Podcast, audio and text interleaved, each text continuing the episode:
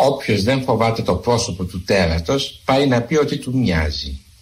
Και η πιθανή προέκταση του αξιώματος είναι να συνηθίσουμε τη φρίκη να μας τρομάζει η ομορφιά. Και μετά το Χατζηδάκι, Χατζηδάκης. Καλώς ορίσατε εδώ στα παραπολιτικά 90,1 Ο Χρήστος Μητυλινιός είναι ακόμα άρρωστος. Άνοιξα στο κήπο μου πηγάδι να ποτίζω τα πουλιά. Ο Θανάσης Λάλας βρίσκεται σε ανάρρωση. Πλησιάζει, όλο και πλησιάζει να έρθει ζωντανά στο στούντιο. Προς το παρόν όμως θα τον έχουμε μαζί μας στο τηλέφωνο Λοιπόν, ο Δημήτρης Κύρκος ε, είναι απέναντί μου στη ρύθμιση των ήχων, ο Βασίλης Κρυμπάς είναι στο μικρόφωνο.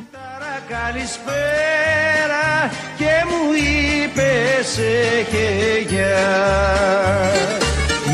Μίλησέ μου, μίλησέ μου, δεν σε φίλησα ποτέ μου. Μίλησέ μου, μίλησέ μου, πως να σε ξεχάσω Θεέ μου. Μίλησέ μου, μίλησέ Δεν έχω δώσει ακόμα πάσα στο Θανάση Λάλα γιατί έτσι και του ανοίξουμε το μικρόφωνο μετά δεν θα σταματάει Οπότε ακούμε λίγο Γρηγόρη Μπιθικότσι, Μάνο Χατζηδάκη και Νίκο Γκάτσο και επανερχόμαστε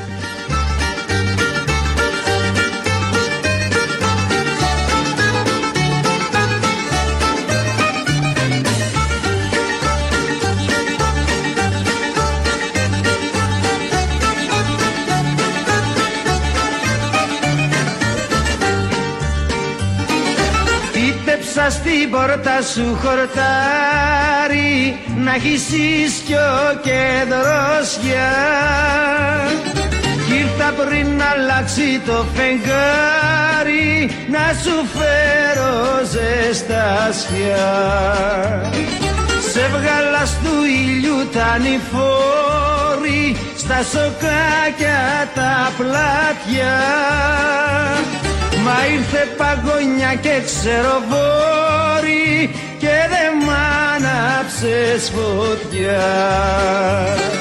Μίλησέ μου, μίλησέ μου, δεν σε φίλησα ποτέ μου. Μίλησέ μου, μίλησέ μου, πως να σε ξεχάσω Θεέ μου. Μίλησέ μου, μίλησέ μου, δεν σε φίλησα ποτέ μου. Μίλησέ μου, μίλησέ μου, μόνο στον όνειρό μου σε φιλώ. Ε, λοιπόν, αρκετά τον κράτησα χωρίς φωνή το Θανάση Λάλα. Θανάση μου. Καλημέρα, χαίρομαι πάρα πολύ που μιλάμε. Σε υποδέχομαι στην εκπομπή σου ουσιαστικά, έτσι, τώρα αυτό γίνεται. Χαίρομαι, σου άφησα λίγο το σπίτι να μείνεις και που και που περνάω για να πιούμε καν καφέ. Πώς... να, να, σε περιμένουμε τη Δευτέρα, άραγε, θα δούμε. Ναι, θα ναι, δούμε. τη Δευτέρα νομίζω ότι θα είμαι σίγουρα εκεί. Ε, Έκανα βεβαίως σήμερα το ανάλογο τεστ, μήπως μπορούσα σήμερα, αλλά ακόμα βγαίνω θετικός. Αλλά όπως μου λέει. Είναι στο τελείωμα. Οι γιατροί είναι στο τελείωμα. Πιστεύω ότι από αύριο θα είμαι αρνητικός και θα μπορέσω τη Δευτέρα να είμαι εκεί. Άλλωστε είναι τύχη μεγάλη για όλους αυτούς οι οποίοι κάνουν τα τέρατα που κάνουν αυτές τις ε, δύο-τρεις μέρες το ότι δεν είμαστε στο στούντιο, το ότι δεν είμαστε εκεί, Ναι, έτσι. όντως, Γιατί το- και η καταλαβαίνω Αθανασία- τι λες. Ναι, η Αθανασία θα είχε να δώσει πάρα πολύ. Πολύ, μεγάλο πολύ ρεσιτάλ. πόνο θα είχε δώσει η Αθανασία. Ε, ναι, γιατί τώρα σε αυτά με τα βίντεο είναι πολύ ειδική η Αθανασία. Δηλαδή έχω την εντύπωση ότι θα μπορούσαμε να παίξουμε ό,τι βίντεο θέλουμε στην ε, Βουλή. για να μην σου πω ότι μπορεί για να ε, γεμίσει η Βουλή από εδώ και πέρα, ταυτόχρονα με την κανονική συνεδρία να παίζουν πάνω στις οθόνες βίντεο από το Netflix και να βλέπουν ταινίες κτλ. Ε, Υπάρχει πάρα πολύ μεγάλο ενδιαφέρον. Τώρα το έχουν πετύχει κιόλας σαν, ε, σαν σύνδεση. Οπότε δεν θα υπάρχουν τεχνικά προβλήματα. Τέλος πάντων, από Δευτέρα θα τα λύσουμε. Θα τα όλα έχουμε αυτά λύσει πράγματα. όλα τη Δευτέρα. Νομίζω ότι Ναι, θα ναι. είμαστε πανέτοιμοι για να. Θα για να- ανανεώσουμε την, ε, τη Βουλή. Εντάξει, και θα τους δώσουμε και μια τεχνογνωσία, μην ξανακάνουν αυτή τη μεγάλη μαλακία που κάναν χθες. Εντάξει, γιατί αυτό ήταν απαράδεκτο που έγινε. Και το κυριότερο απ' όλα δεν είναι απαράδεκτο μόνο το ίδιο το γεγονός, όσο το γεγονός ότι κανένας δεν ελέγχει τίποτα. Δηλαδή, ζούμε σε απίστευτη χώρα. Κανείς δεν ελέγχει τίποτα. Για φαντάσου να βάζαν να, κάνουν, να υπήρχαν κακά παιδιά από την άλλη μεριά Και να και να βγαίναν και παίζανε τα- ένα, ένα πορνό. Ας πούμε, τι θα γινότανε τώρα, γιατί θα τειναζόντουσαν όλα τα πράγματα στον αέρα. Ε, ε, ε, θα μπορούσαμε να είχαμε συνδεθεί με τα κακά παιδιά, ας πούμε, και να μπουν και τα κακά παιδιά στη Βουλή, κανονικότατα. Ε; Ακριβώς, ακριβώς. Και να πούνε ότι, ότι γουστάρουν. Πάντως τα πράγματα είναι πάρα πολύ σοβαρά, ειλικρινά το λέω. Ε, είναι πράγματα τα οποία ε, όλο το, όλη την ημέρα που ακούω, ας πούμε, κυρίως ε, ραδιόφωνα που βγαίνουν ακροατές και μιλάνε, οι άνθρωποι είναι πάρα πολύ με όλο αυτό το πράγμα που συμβαίνει γύρω μας. Αλλά εγώ θα ήθελα να προσθέσω πριν μπούμε στην εκπομπή την οποία έτσι κι αλλιώς έχουμε ετοιμάσει και που είναι μια γιορτή γιατί ναι, ναι. μέσα σε όλο αυτό το... Θα, θα εξηγήσω γιατί σήμερα θα, η γιορτή, θα είναι γιορτή. Το είχα πει για την αρχή της εβδομάδας. Θέλω να πω και κάτι ακόμα. Τώρα που έμεινα για λίγο στο σπίτι και ε, ξέρεις εγώ σπάνια βλέπω τηλεόραση ε, και έπεσε το μάτι μου, άνοιξε δηλαδή τηλεόραση, είδα τηλεόραση, είναι απαράδεκτο αυτό που συμβαίνει. Ναι. Δηλαδή αυτό, αυτό το φανατικό, αυτή η κατάσταση με αυτή τη γυναίκα, με τον άλλο που έχει σκοτώσει τη γυναίκα του, με τους ε, βιαστές και τους βιαζόμενους, 45 λεπτά δελτία, να μπαίνει, βγαίνει λεπτομέρειες, το τάμπλετ, εκείνο, το άλλο, δηλαδή ένας κόσμος, ένας λαός ο οποίος παρακολουθεί μια τρέλα, αστήληπη τρέλα ανθρώπων οι οποίοι είναι άρρωστοι τελείως ε, και από πίσω να τρέχουμε όλοι σαν μουρλή να ανακαλύψουμε τι συνέβη. Αυτά τα πράγματα δηλαδή σε οποιοδήποτε νομοκράτος το αναλαμβάνει η δικαιοσύνη και τελειώνει η ιστορία. Το καταλαβαίνει ένα πολύ σοβαρό γεγονός να σκοτώσει ένας άνθρωπος αν έχει σκοτώσει τα παιδιά του. Είναι πάρα πολύ σημαντικό. Αλλά δεν μπορεί 45 λεπτά της ώρας να μην υπάρχει καμία άλλη είδηση σε αυτόν τον κόσμο παρά μόνο τι μπήκε, τι βγήκε, ποιος θα πάνε σήμερα. Σήμερα δηλαδή έχει γίνει η είδηση ότι σήμερα θα πάνε οι συγγενείς να δουν στο, στο, ε, στον Κορυδαλό την, ε, την κρατουμένη. Δηλαδή είναι αστήλυπτα πράγματα αυτά τα πράγματα. Φέρει είδηση έτσι. Απίστευτα, απίστευτα πράγματα. Εάν θα ξεθάψουν το τάμπλετ και αν θα το θάψουν το τάμπλετ. Ε... Εάν πραγματικά ε, το, το, τη βρήκε εκεί την ουσία ή δεν τη βρήκε εκεί την ουσία. Και πού βρήκε την ουσία. Δηλαδή αυτό το κυνήγι του κρυμμένου θησαυρού μια ηλικιότητα σα. Δεν καταλαβαίνω που ζω. Δεν καταλαβαίνω ειλικρινά πώς δεν αντιδρά κανείς, πώς κάθονται οι άνθρωποι σαν ηλίθιοι και βλέπουν αυτές τις γελιότητες. Πρόκειται περί γελιότητας αυτό που βλέπουμε στην ελληνική τηλεόραση. Και λέω και πάλι δεν σημαίνει ότι αυτό δεν είναι ένα σημαντικό γεγονός. Είναι ένα σημαντικό γεγονός, το ακούσαμε, το λαμβάνουμε υπόψη μας. Δεν είναι οι άνθρωποι της διπλανής μας πόρτας όλοι έτσι. και λίγο θα ψάχνουμε να δούμε εάν η κυρία δίπλα έχει σκοτώσει τα παιδιά της. Εάν προτίθεται να δηλητηριάσει τον άντρα της. Θα τους βλέπουμε στο Ανσαστέρ και θα νιώθουμε μια φο... ένα φόβο μήπως κάτι πρόκειται να συμβεί. Είναι τροπή. Είναι ντροπή αυτό που συμβαίνει. Τροπή προκειμένου να κάνουν νούμερα, προκειμένου να, να πουλήσουν όσο το δυνατόν περισσότερο πόνο και φόβο. Ασύλληπτο. Ε, Κλείνουμε λοιπόν. Με συγχωρείτε επειδή δεν είμαι εκεί. Ε, ε, τα είπα. Δεν το συζητάω, εννοείται. Είναι, η εκπομπή είναι δική σου. Οπότε ε, σαφώς και μπορείς να πεις ελεύθερα αυτό που πιστεύεις. Δεν το συζητάμε. Μα το λέω από την αρχή της εβδομάδας αυτής ότι εμείς θα γυρίσουμε την πλάτη σε αυτό το πράγμα. Ναι, ναι. Δεν και γι' αυτό και όλα άλλαξε όλη η λογική μας. Άλλο αν πέσαμε πάνω στον COVID, άλλαξε όλη η λογική μας και είπαμε ότι θα κάνουμε άλλα πράγματα γιατί δεν μπορεί να συνεχίσουμε αυτό το παραμύθι. Ε, αυτό το φοβερό παραμύθι το οποίο σήμερα από τη μία μεριά έχουμε το παραμύθι το τι συνέβη στη Βουλή και από την άλλη μεριά έχουμε το παραμύθι του τι συνέβη ας πούμε στην, ε, στην Πάτρα τα, ε, πώς τα λένε αυτά τα νερά ε, αυτή τη συνοικία εκεί που, που έγινε το φόνος του Ανδριανόπουλου πώς το λένε αυτό ούτε ξέρω τα ονόματά τους. Εντάξει ε, θα μου πεις είναι παραμύθια όλα αυτά. Ναι είναι παραμύθια. Από ένα σημείο και μετά πάβει να είναι γεγονός και είναι παραμύθια ναι, γίνεται, γίνεται αστικός μύθος. Η λέξη, ναι, η λέξη δεν, ε, δεν θέλει να πει ότι δεν ε, υφίσταται μια τέτοια υπόθεση. Έτσι, Κάθε άλλο. Ε, υφίσταται η υπόθεση, αλλά το θέμα είναι ότι αρχίζει και γίνεται ιστοριούλα μετά. Όλα τα υπόλοιπα δεν υφίσταται. Έτσι. Γιατί αυτά είναι δουλειά της δικαιοσύνης, των ανακριτικών ε, ε, αρχών από τη μία μεριά και από την άλλη μεριά συμφωνήσουμε ρε παιδιά. Δεν είναι ανάγκη αυτοί οι οποίοι λένε ότι ήταν βλακή αυτό το οποίο έγινε μέσα στη Βουλή. Ήταν γελιότητα αυτό που έγινε μέσα στη Βουλή. Να, να, εκείνη την ώρα να υπογράφουν ναι στον πόλεμο του Πούτιν. Δηλαδή εντάξει κόψτε πια την κόντρα, κόψτε τη πια. Σε, ε, ε, συμφωνήστε σε κάτι το οποίο όλοι οι υπόλοιποι συμφωνούμε. Ότι ήταν μια μανακία αυτό το πράγμα που έγινε. Έχεις καμιά καλή είδηση σήμερα Θανάση; Υπάρχει καλή είδηση. Έτσι, για να πούμε και μια ωραία είδηση, να, να χαμογελάσουμε. Υπάρχει καλή είδηση. Η διάθεση που έχουν οι άνθρωποι να βγουν και να απλώσουν τα σώματά τους στον ήλιο. Πολύ ωραία. Είναι πολύ σημαντική είδηση αυτή. Και τα, Να τρα... βγουν και τα έξω, τραγούδια να βγάλουν μας. τα- Και, Βεβαίως. και τα Να τραγούδια βγάλουν μας τα- δεν είναι μια καλή είδηση. Βεβαίως. Να βγάλουν τα μπλουζάκια τους και να ακούσουν Πυθικότσι, Καζατζίδη και ό,τι άλλο τους έχουμε καρδάρα και ό,τι άλλο τους έχουμε ετοιμάσει. Πάμε λοιπόν. Έχουμε πει λοιπόν ε, από χθες, έτσι να βάλω λίγο τους ε, ακροατές μας στο, στο κλίμα. Χθες λοιπόν ήταν ε, μια ημερομηνία που έφυγαν δύο πολύ μεγάλοι του λαϊκού τραγουδιού. Ο ένας ο Γρηγόρης Μπιθικότσης, ο, α- ο άλλος ο Άκης Πάνου και γεννήθηκε ο Απόστολος Καλδάρας. Γιορτάζουμε ουσιαστικά τα 100 χρόνια από την ε, γέννηση του Απόστολου Καλδάρα. Α, ξεκινήσαμε όμως με Γρηγόρη Σπουδαία Μπιθικότση. περίπτωση. Σπουδαία Ωραία. περίπτωση και θα αναφερθούμε. Επειδή χθες λοιπόν είχαμε 25 λεπτά όλα και όλα στη διάθεσή μας λόγω τη, όλου αυτού του θέματος λοιπόν στη Βουλή. Ε, σήμερα είπαμε να το απλώσουμε όσο μπορούμε μέσα σε μια ώρα. Εντάξει, και αυτό είναι λίγο δύσκολο, αλλά εν πάση περιπτώσει νομίζω ότι θα τα ψιλοκαταφέρουμε. Ξεκινήσαμε λοιπόν ε, με Γρηγόρη Μπιθικότση από ένα δίσκο του Μάνου Χατζηδάκη και του Νίκου Γκάτσου που λεγόταν Επιστροφή. Αυτός ο δίσκος, ε, σε αυτό το δίσκο λοιπόν ε, υπήρχε και η Δήμητρα Γαλάνη, οριακά ενήλικη ε, και η Αλίκη Βουγιουκλάκη όπου τραγουδούσε ε, και ένα τραγούδι μαζί με τον, ε, με τον Γρηγόρη Μπιθικότση, το, το Δεσπινάκι νομίζω αν δεν κάνω λάθος. Και υ- υπήρχε και κάτι περίεργο σε αυτό το δίσκο, υπήρχε ένα τραγούδι που λεγόταν Φιλντισένιο Καραβάκι ε, το οποίο είχε ακριβώς την ίδια έναρξη με το γέλαγε η Μαρία του Μίμη Πλέσα. Εκεί ποτέ δεν κατάλαβα ε, Α. Ποιος άκουσε ποιον, ε, ή, ή αν ήταν κάτι μαγικό που ξαφνικά δύο μεγάλοι συνθέτες έγραψαν ακριβώς το ίδιο πράγμα.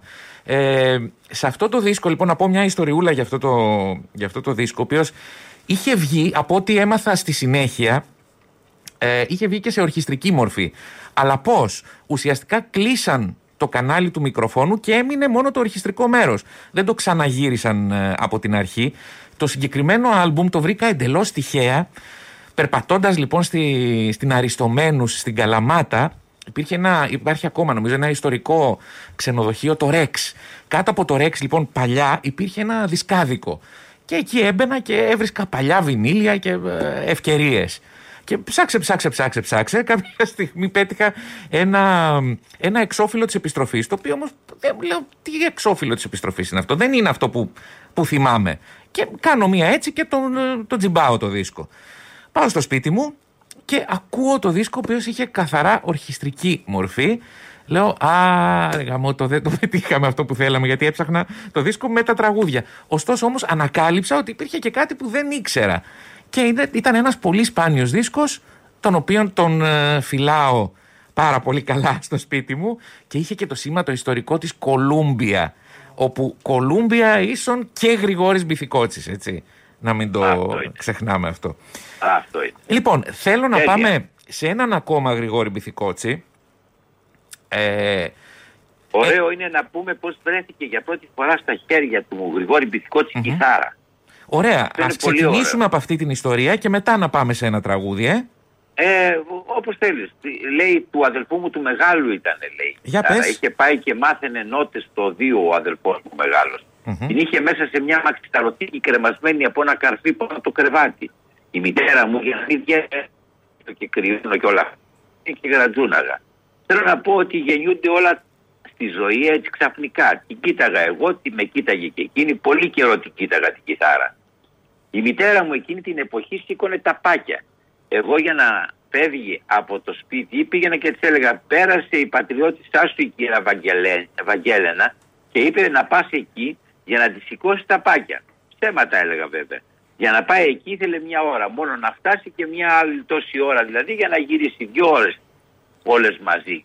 Και κουβεντιάζαν και κάτι, πέρναγαν τρεις ώρες. Κατέβαζα εγώ την κιθάρα από τα μαξιλάρια, από τη μαξιλάρα και έπαιζα. Μέχρι που μια μέρα της λέω της μάνας μου να κατεβάσω την κιθάρα από τη μαξιλαροθήκη. Όχι μου λέει. Θα μας σκοτώσει ο μεγάλος. Ήταν ένα τραγούδι τότε που έλεγε θα ήθελα να σε ξεχάσω όμως την καρδιά μου πονώ. Η μητέρα μου δεν ήξερε πολύ από αυτά τα τραγούδια, ήξερε από τα, από τα τραγούδια της πατρίδας της, την Κάριστο. Μόλις λοιπόν άκουσε τον ήχο και εγώ κάτι να κάνω, βρε μου λέει, δώσ' του. Μου είπε βέβαια, μου είπε ψέματα που με έστειλες και τα λοιπά και τα λοιπά για, να, τα- για τα πάκια. Και της είπα, γι' αυτό σου είπα ψέματα μαμά, την κιθάρα σκάλιζα, αλλά δεν με άφηνες, βλέπεις, μια μέρα που έβρεχε μπήκε ο αδερφός μου μέσα, χωρίς να το καταλάβουμε, και άκουσε ότι έπαιζα και μου λέει εσύ, εσύ έπαιζες. Λέω ναι. Μου λέει πάρ' για δικιά σου λοιπόν αφού έπαιζες. Και έτσι του έδωσε την κιθάρα και άρχισε ο μυθικός της να παίζει την κιθάρα και να μαθαίνει την κιθάρα και να βρίσκει το δρόμο του. Και να συνθέτει εξαιρετικά τραγούδια γιατί ε, και χθες ακούσαμε δικά του, δικές του συνθέσεις. Για ε, να πάμε σε ένα τραγουδάκι λοιπόν. Πάμε σε ένα τραγούδι και θα σου πω. Το μεγάλο όργανο του Γρηγόρη Πιτικότσι που ήταν η φωνή του. Είναι όλοι οι ρεμπέτες του Ντουνιά και εμείς μαζί. Είναι μέσα στο στούντιο Τσιτσάνης, Βαμβακάρης. Άκου πενιές τώρα. Έτσι. Και του λέει ο Γρηγόρης Γεια σου Βασίλη με τη γλυκιά σου πενιά Γεια σου Γρηγόρη μου του απαντάει Και είναι ηχογραφημένα αυτά Μετά το τραγούδι θα σου πω πως γνώρισε το Βαμβακάρη Ωραία Όλοι ρεπέτες του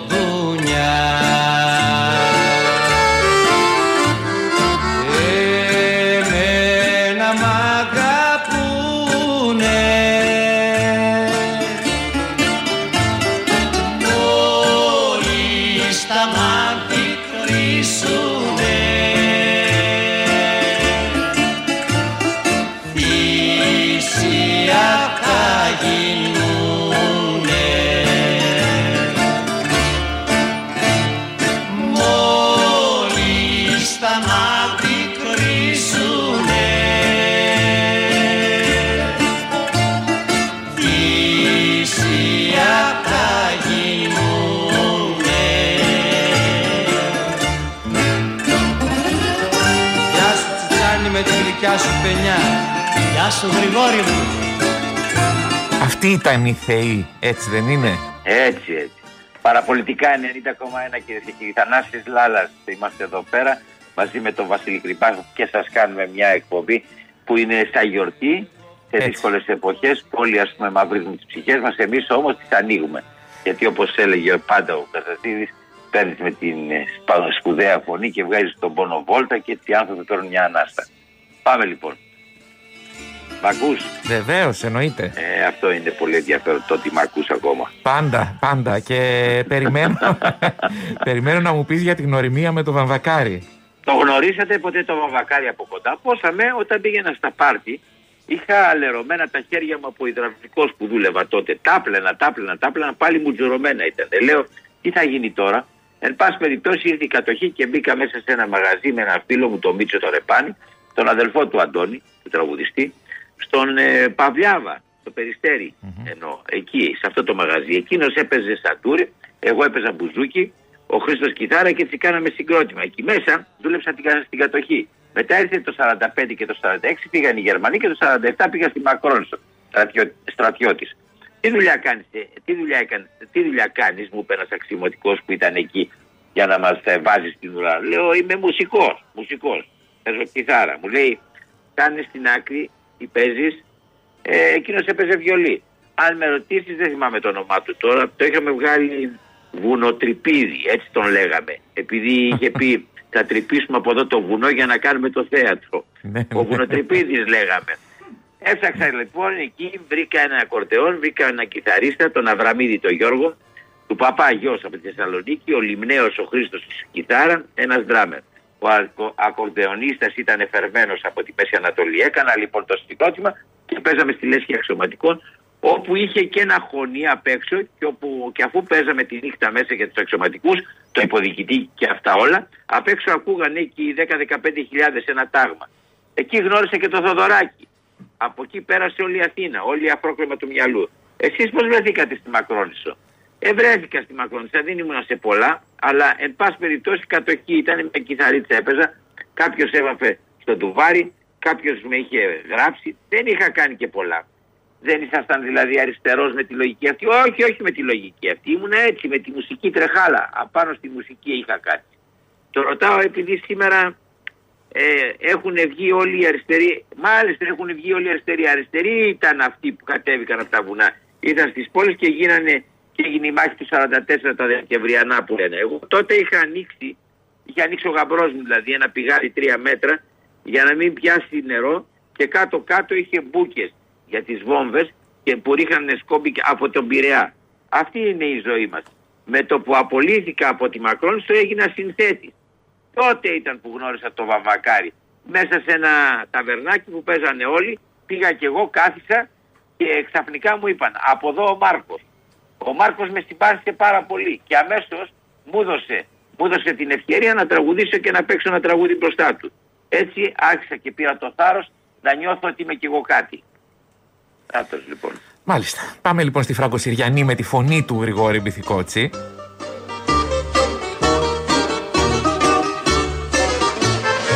Πάνω στην ιστορία με τον ε, Μάρκο Βαμβακάρη που μας ε, διηγήθηκες με τη γνωριμία του.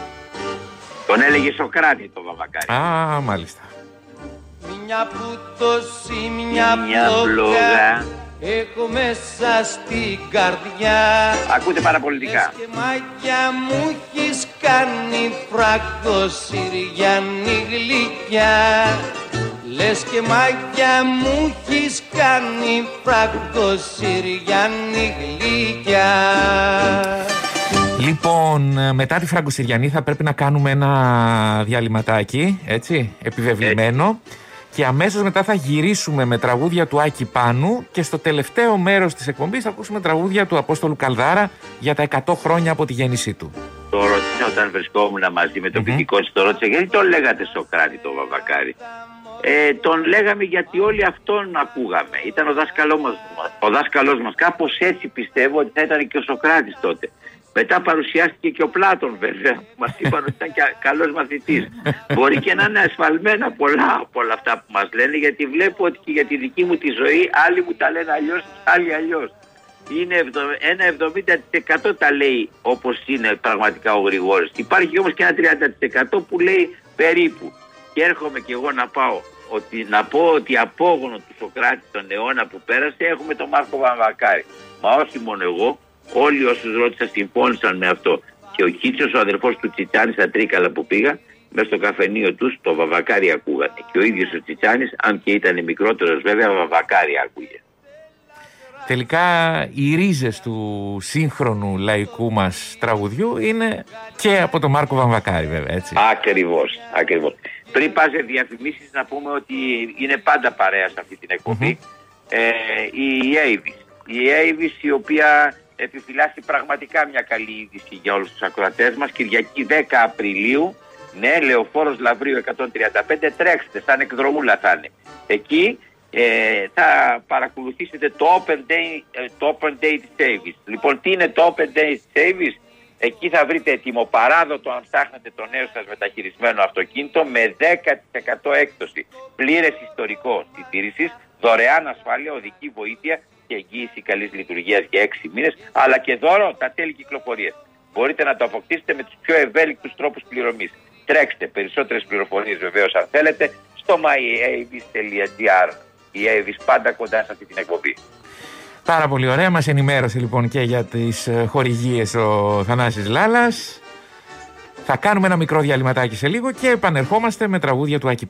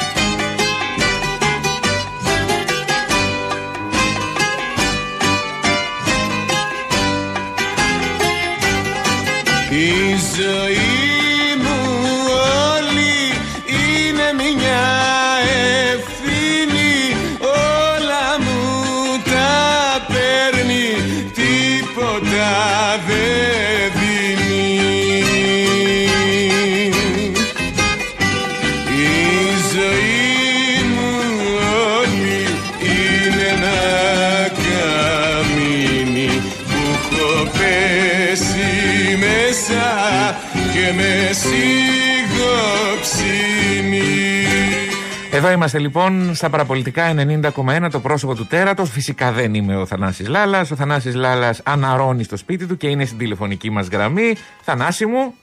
Για χαρά, για χαρά. Λοιπόν, παραπολιτικά 90,1. Ακούτε εδώ Βασίλη Κρυμπά και Θανάση Λάλα. Μα κρατάνε παρέα με τραγούδια υπέροχα, με τραγούδια που έχουν γραφτεί για να βγάζουν τον πόνο βολτίτσα και για Ναι. να γυρίζουμε την πλάτη σε όλο αυτό το κακό που συμβαίνει γύρω μας. Ε, είμαστε εδώ. Ήθελα πριν, όσο Ναι. έκανες διάλειμμα, Μμμ. και καλά έκανες, για να κάνουμε μια γέφυρα με τον Άκη Πάνου και τον Γρηγόρη Μπιθικότσι, Ναι. να σου πω κάτι που μου έχει πει ο, ο Γιώργος Νταλάρας. Δεν ξέρω αν το έχεις ακούσει αυτό το Ε, για ανέκδοτο. πες. Αλλά μου το έχει πει ο Γιώργος. Ο Γιώργος βεβαίως μιμείται καταπληκτικά Γρηγόρη Μπιθικότσι, γιατί πρέπει να σας πω ότι ο Αυτό ο δεν το Γιώργος ξέρα. Νταλάρας- Κάνει, σοβαρά κάνει ωραία Α, μίμηση είναι το, το πυθικότσι. Φοβερός μήμος, φοβερός μήμος. Εντάξει, αλλά όταν λέμε Γρηγόρη Πιτικότσι, κάνει ολόγιο το Γρηγόρη Πιτικότσι. Έτσι νομίζεις ότι έχεις μπροστά τον Γρηγόρη Αυτό έχει Πιτικότσι. πολύ ενδιαφέρον. Για πες. Όταν ήταν λοιπόν πιτσιρικάς, λέει ο Γιώργος, ήταν, ε, πήγε έτσι σε μια συνάντηση που ήταν ο Άκης Πάνου, ήταν ε, ο Καλδάρας, ήταν όλοι, όλοι, όλο το συνάφι, ο Πιτικότσης, μέσα σε καπνούς, μέσα σε μια ντέγκλα όλοι ας πούμε περίεργοι, μιλάνε. Κάποια στιγμή, κάνω μια παρένθεση πριν Ναι. του πω το τέτοιο, ο Γρηγόρης όποτε τον ρωτούσες κάτι, δεν έλεγε τίποτα απευθείας. Τα πάντα στα απαντούσε περιπραστικά. Αλήθεια είναι αυτό. Το έχω παρατηρήσει στις συνεντεύξεις του. Είναι Πήγαινε βόλτα. χαρακτηριστικό πήγαινε του. βόλτα για να στα πει. Ναι. Δεν έμενε, δεν έλεγε κατευθείαν αυτό που ήθελε να πει. Λοιπόν, άκου τώρα μια φοβερή ιστορία. Εκεί μέσα στην τέγκλα πάνω σου που ήταν όλοι μαζί και δεν ήταν περίεργα, ο Γρηγόρης αποφασίζει να πει σε όλα αυτά τα τέρατα το παράπονό του. Μμμ. Λέει ρε μαλάκες, λέει ρε μάγκες, εδώ πέρα που είμαστε τώρα. Θα ήθελα να σας πω, νιώθω περίεργα που όλοι με ξέρουν σαν τραγουδιστή και λίγοι με ξέρουν σαν συνθέτη. Του λένε οι άλλοι εντάξει ηρέμησε ρε Γρηγόρη και τα λοιπά. Λέει εντάξει ρε παιδιά λέει, αλλά έχω γράψει μερικά πολύ ωραία τραγούδια και κανένας δεν με ξέρει και δεν μιλάει για τα τραγούδια μου και όλοι μιλάτε για τη φωνή μου και τέτοια. Οπότε υπάρχει ένα περίεργο κλίμα. λέει. Του λέει ο Άκης πάνω εντάξει τι θες να πεις ρε παιδάκι μου του λέει ρε Γρηγόρη τώρα πάλι μη μιζέρ γιατί το βγάζεις αυτό το πράγμα από μέσα και τα λοιπά. Λέει άκου Άκη άκου όπως είσαστε όλοι εδώ πέρα σας παίρνω με ένα καμιόνι και σας πάω στο αεροδρόμιο. Πάμε στο αεροδρόμιο, κατεβαίνουμε και σας βάζω όλους στο αεροπλάνο. Για να καταλάβεις δηλαδή τι θέλω να σου πω. Του λέει λοιπόν ποιους; Όλους σας βάζω όπως είμαστε. Μπαίνουν στο αεροπλάνο, πληρώνω εγώ τα εισιτήρια. το αεροπλάνο απογειώνεται. Κοιτάμε κάτω τα ανθρωπάκια μικρά. Λέμε φύγαμε. Πετάμε, περνάμε την Κρήτη, Ναι. Εντάξει, κατεβαίνουμε προς το κάτω και βρίσκουμε Αφρική. Αρχίζουν τα ανθρωπάκια που βλέπουμε από κάτω να είναι μαύρα. Πλησιάζουμε, πλησιάζουμε, πλησιάζουμε όλο και περισσότερα μαύρα ανθρωπάκια. Όλο και περισσότερα μαύρα ανθρωπάκια. Κάποια στιγμή αποφασίζουμε να προσγειωθούμε στο Σουδάν. Το Μάλιστα. αεροπλάνο πλησιάζει στη γη και είναι από κάτω γεμάτο μαύρα ανθρωπάκια. Λένε οι άλλοι, τι θες να πεις ρε Γρηγόρη. Ανάμεσα στα μαύρα ανθρωπάκια ένα λευκό, δύο λευκά, τρία λευκά, τέσσερα λευκά, πέντε λευκά, έξι λευκά ανθρωπάκια. Μέσα στα μαύρου, στο όλο στους μαύρους. Έξι λευκοί. Λέει ο Άκης πάνω. Ωραία, τι θες να πεις. Αυτά είναι τα τραγούδια.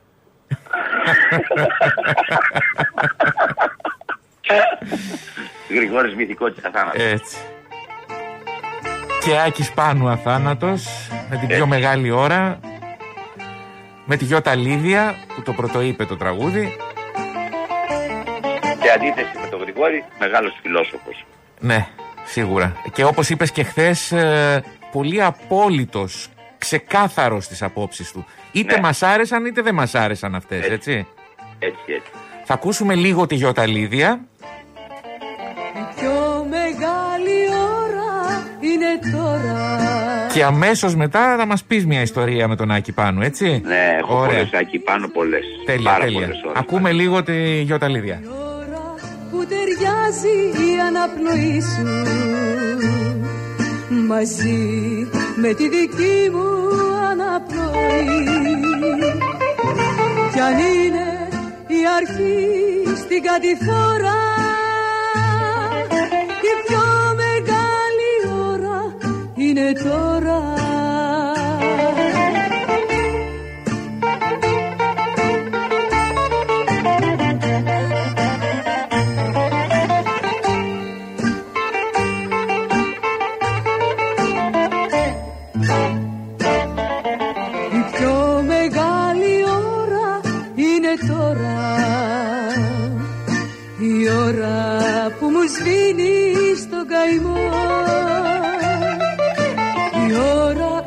και η σκέψη μου πεθαίνει.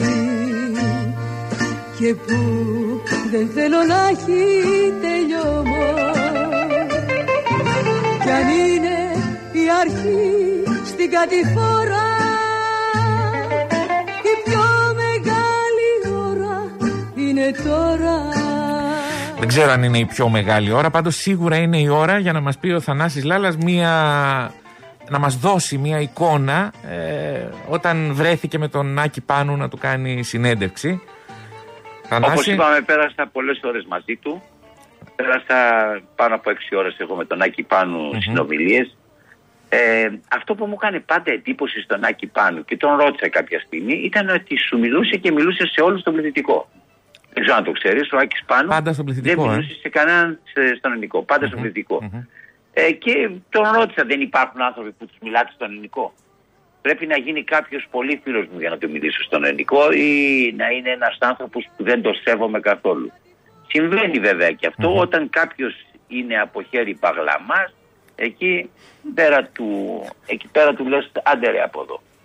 Ο κύριος Μάτσας είναι φίλος σας. Σας άκουσα πριν από λίγο να του μιλάτε στο τηλέφωνο και να του μιλάτε στον ελληνικό. Κοίταξε, ο Μάκης είναι μικρότερος σε ηλικία από μένα αλλά πάντα του μιλούσα στον πληθυκό. Ώσπου έδωσε μια συνέντευξη γύρω στο 80 που με τσάντισε και τότε για πρώτη φορά το απευθύνθηκα στον ενικό. Τώρα πια είμαστε φίλοι και του ταχώνω. Του τα λέω στον ενικό. τότε είχα νιώσει ότι το είχε παρακάνει και δεν άξιζε πια να του μιλάω στον πληθυκό. Ο πληθυκό πάντως φτάνει κάποια στιγμή να γίνει υπηρέτη σου.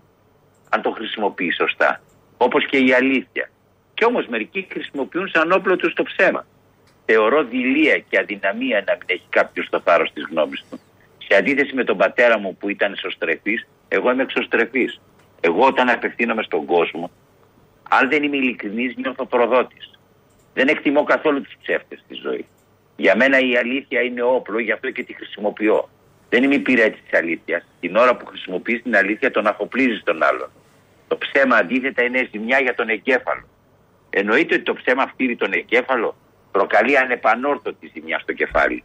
Αν πεις ένα ψέμα, θα πρέπει να το τοποθετήσεις σε ένα από τα καμαράκια του εγκεφάλου, τα οποία είναι περιορισμένα και να το για να το θυμάσαι, να το έχεις υπόψη σου συνεχώς, μην τυχόν και παρασυρθείς καμιά φορά, πιαστεί κορόιδο και πεις την αλήθεια.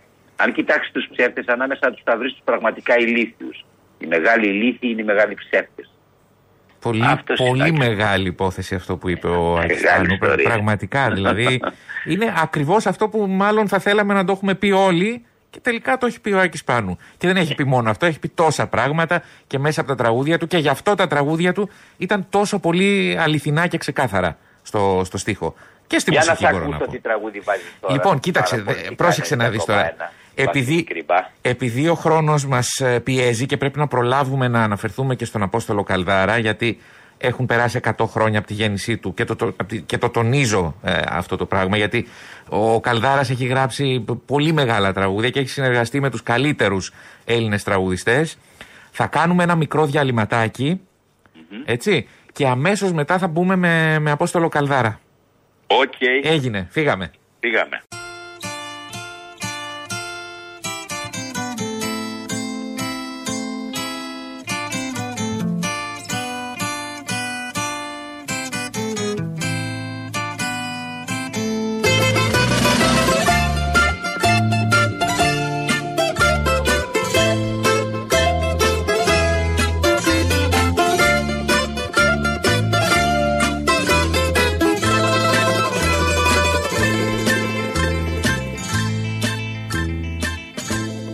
Σαν ήμουνα παιδί κι εγώ. Φτερούγησα απ' την κούνια. Όμως μαχαίρια έβλεπα Στις πόλεις τα καντούνια. Κυνηγημένος Μια ναυγή ετράβηξα τους δρόμους. Φωτιά στα πόδια μου η γη Και μοναξιά στους ώμους. Φέρτε μου νερό να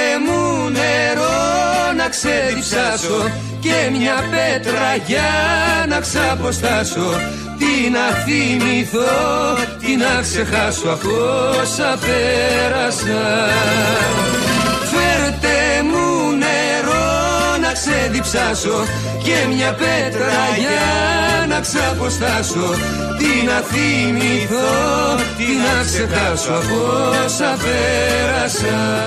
Η Μικρά Ασία, Πυθαγόρας, ο Γιώργος Νταλάρας, Χάρης Αλεξίου Όλα. και βεβαίως ο Απόστολος Καλδάρας.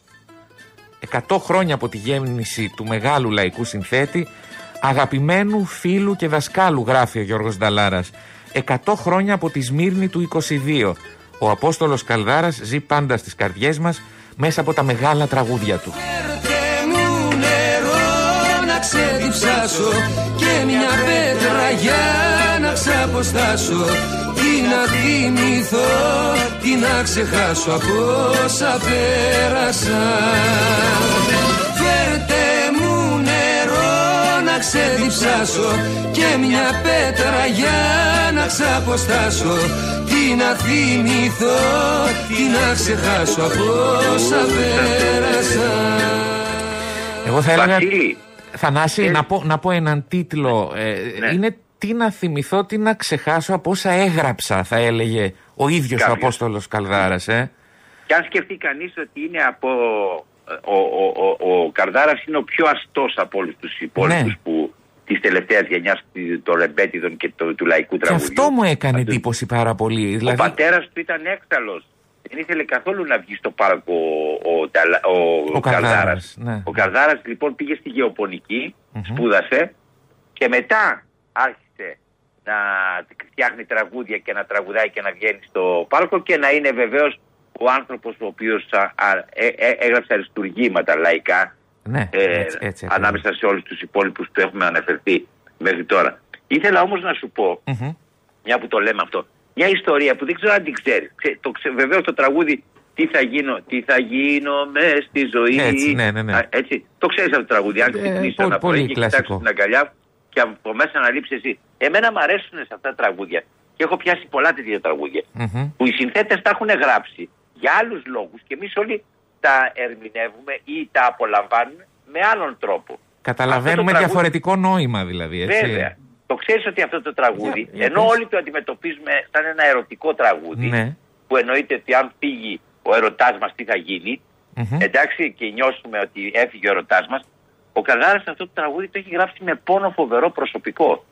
Δηλαδή, όπως έλεγε και ο Μενιδιάτης, Ναι. αυτό το τραγούδι το έγραψε για τη Μερούλα, την κόρη του, που την έχασαν όταν ήταν 11 χρονών, το 1965. Είχε δύο παιδιά ο Καλδάρας. Είχε τον Κωστάκη, το, τον Καλδάρα, ο οποίος Το συνθέτη, ναι, που- Φίλος καλός και τον αγαπάμε όλοι, πάρα Βέβαια. πολύ καλός συνθέτης. Εντάξει, και είχε και τη Μερούλα. Η μερουλα ήταν η κόρη του, η οποία όμως τη χάσανε σε ηλικία 11 Ναι, ετών το δυστυχώς, 1965. Τότε έγραψε αυτό το τραγούδι για τη Μερούλα. Και, και υπάρχει και ένα ακόμα στοιχείο ότι ε, από, το, από τότε που χάσαν την κόρη τους ο Απόστολος Καλδάρας αρχίζει και διαφοροποιείται ενορχιστρωτικά στα τραγούδια του. Δηλαδή βάζει το φλάουτο μέσα στα, στην ενορχίστρωση των τραγουδιών του. Ωραίο στοιχείο είναι αυτό, δεν το ήξερα. Ναι, ναι, ναι. Το, το Πάρα οποίο δεν, πολύ δεν ωραίο υπήρχε στοιχείο. πριν. Και, και νομίζω ότι κάτι ήθελε να πει ο, ο Καλδάρας προσθέτοντας ένα, ένα όργανο το οποίο δεν ήταν σε λαϊκές ορχήστρες, έτσι. Γιατί το φλάου το ξέρεις τι είναι. Είναι ο, το φύσιμα της ψυχής μας. Ακριβώς και νομίζω ακριβώς γι' αυτό το λόγο ε, πρόσθεσε το φλάουτο ο Καλδάρας ε, στα τραγούδια. Σπουδαίος του. συνθέτης. Τεράστιος συνθέτης, πάνω από 1000-1500 τραγούδια, από πολύ μεγάλες επιτυχίες και βεβαίως το ενεργητικό του υπάρχει, υπάρχουν και, ε, υπάρχει και η ανάδειξη πολλών καλλιτεχνών, ένας από τους οποίους σαν σήμερα είχε γεννηθεί. Ξέρεις ποιος Για- είναι αυτός; Για πες. Για βάλε ρε εσύ Δημήτρη να ακούς.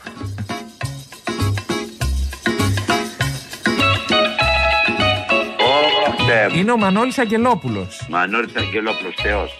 Σαν σήμερα λοιπόν γεννήθηκε ο Μανώλης Αγγελόπουλος το 1939. Ένα καφάστι ρε παιδιά, ένα καφάστι πυρόνια στα παιδιά. όταν, ήμασταν τα, όταν ήμασταν κακά παιδιά με τον ε, Λάμπη, Ναι. τον συναντούσαμε στην Εθνική Οδό να τραγουδάει στους, ε, ε, σε, σε διάφορα πανηγύρια και φώναζε από τη σκηνή μόλις μας αντιλαμβανόταν ένα καφάστι, ένα καφάστι πήρε στα παιδιά. Κρίνω που δεν μ' αγαπάς Η καρδιά Καρδιά είναι είναι δικιά δικιά σου Εγώ Γι' αυτό φεύγω σου και καλή τύχη όπου κι αν πας εγώ φεύγω απ' τα όνειρά σου Συνοστισμό σήμερα. Καλή τύχη όπου κι Ένα τραγούδι του 1967 παρακαλώ, έτσι, η καλή τύχη. σου κρατώ Άκου εδώ τη φωνάρα. Τη ζωή σου Εσύ εσύ κυβερνάς. κυβερνάς Λάθος έκανα εγώ Στους παλμούς της δικής σου καρδιάς. Γι' αυτό φεύγω απ' τα όνειρά σου Και καλή τύχη όπου κι αν Θανάσια Λάλα ακούγατε κύριε και κύριοι τόση ώρα μαζί με τον Βασίλη Κρυζά που σας κράτησε πάρα πάρα πολύ καλή συντροφιά με τραγούδια μοναδικά. Να σε καλά, Θανάση μου. Ελπίζουμε ότι από τη Δευτέρα θα είσαι πλέον παρόν στο στούντιο και υγιής. Και, Άρα- να, και να αφήσουμε αλλά- πίσω μας το, το- τον ε, Αλλά αν μου κορονοϊό. επιτρέπεις, ναι, βεβαίως. έχω μια επιτρέπω. έκπληξη. Κι εγώ έχω μια Ξεκίνησες- έκπληξη.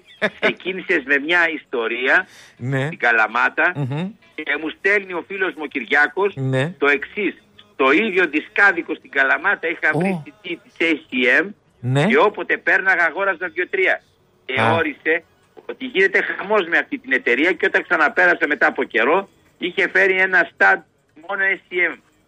Ε, πήρα κάποια αλλά τα περισσότερα του μείνανε για πολύ καιρό. με κοίταζε με μισό μάτι όταν έμπαινα μες στο δισκάδικο. Στο Ρεξ. Στο Ρεξ. Μήνυμα. Τι, τι λες τώρα, ρε, εσύ, Θανάση; Πω, ευχαριστώ πάρα, πάρα πολύ. Ήταν εξαιρετική έκπληξη. Σου έχω κι εγώ όμως μια έκπληξη τώρα. Έλα την ακούσω. Το που έτσι θέλω να κλείσουμε. Για πάμε. Φεύγουμε τελείως από το λαϊκό ξαφνικά και ακούμε μαντολίνα και κιθάρες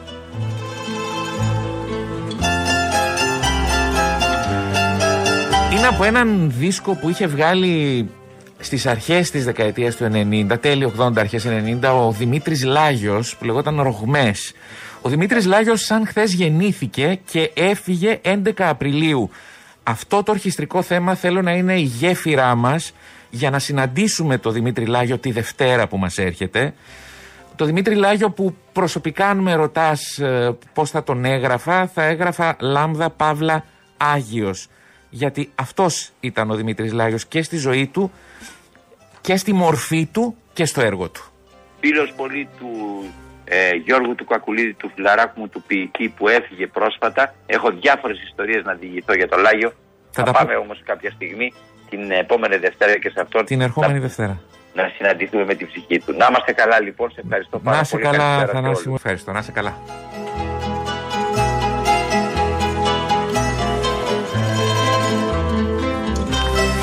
Αυτά λοιπόν και για σήμερα. Από Δευτέρα λογικά ο Θανάσης Λάδας θα είναι εδώ στο στούντιο. Ελπίζουμε και ο Χρήστος Μητυλινιός ο αρχισυντάκτης μας.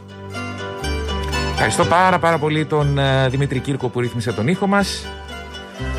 Ο Βασίλης Κρυμπάς ήταν στο μικρόφωνο. Α, πολλοί φίλοι μου λένε τελικά πώς είσαι μου λέει. Κρυμπάς ή Σκρυμπάς. Επειδή κολλάει Βασίλης Κρυμπάς. Είναι Βασίλης Κρυμπάς. έπρεπε να το πω μετά από 28 χρόνια έπρεπε να το ξεκαθαρίσω αυτό. Έχουμε ήδη υποδεχθεί στο στούντιο τον εξαιρετικό συνάδελφο, τον Βασίλη Ντέτσικα, που θα μας ενημερώσει για τα νεότερα. Μείνετε εδώ στα παραπολιτικά 90,1. Μετά το Βασίλη Ντέτσικα έρχεται και η Ελληνοφρένεια. Ήρθε και η Χριστίνα Αγγελάκη που θα αναλάβει τα των ήχων. Και εμείς ραντεβού από Δευτέρα. Γεια και χαρά, καλό Σαββατοκύριακο.